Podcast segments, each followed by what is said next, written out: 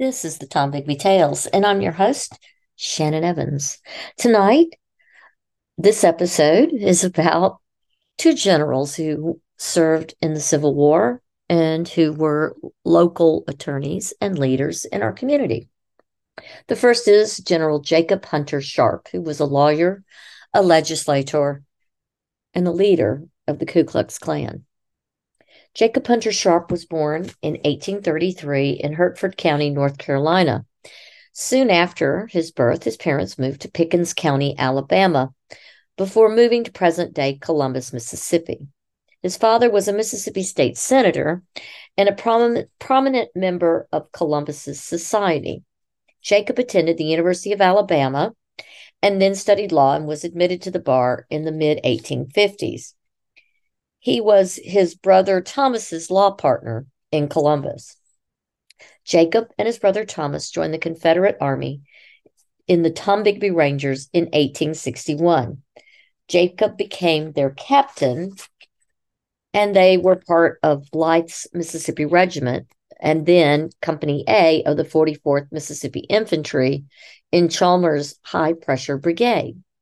In the Battle of Shiloh, Sharp was cited for bravery and promoted to colonel.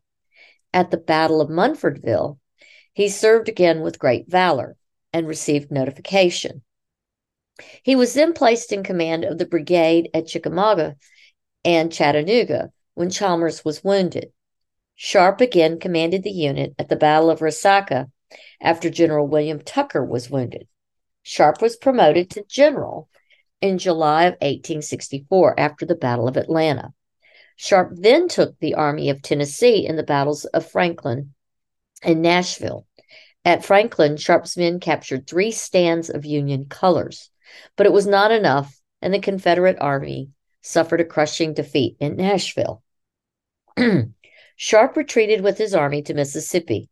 They then were ordered to report to General Joseph Johnston in North Carolina in the spring of 1865, arriving just in time to surrender at Bennett's Place in Greensboro, North Carolina in April of 1865 to Phil Sheridan. Sharp returned home to Columbus and opened a new law practice with J. E. Lee and W. W. Humphreys. Sharp's wife, Sarah Sally Harris, was the niece of General Jeptha Vining Harris Jr.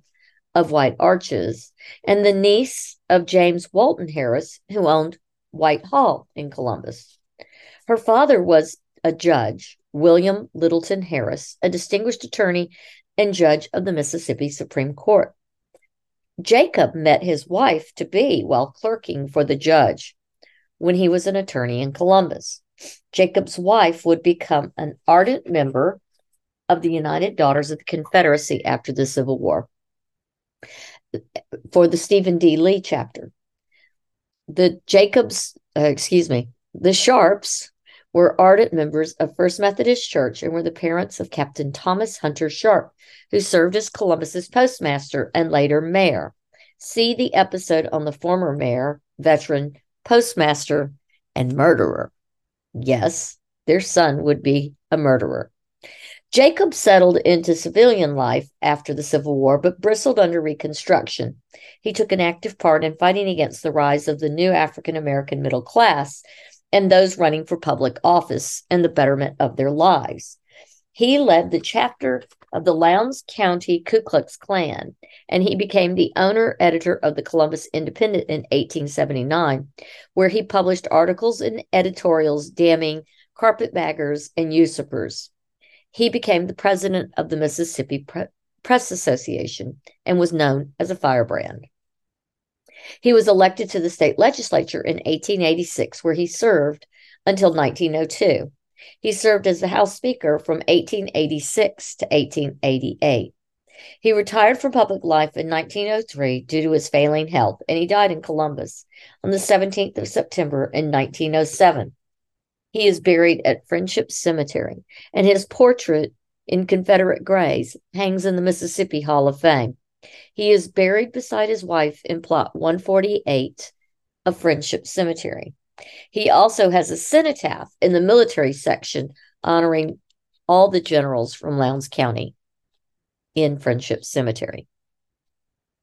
The second general that I'd like to to uh, feature in this particular episode is Jeptha Vining Harris Jr.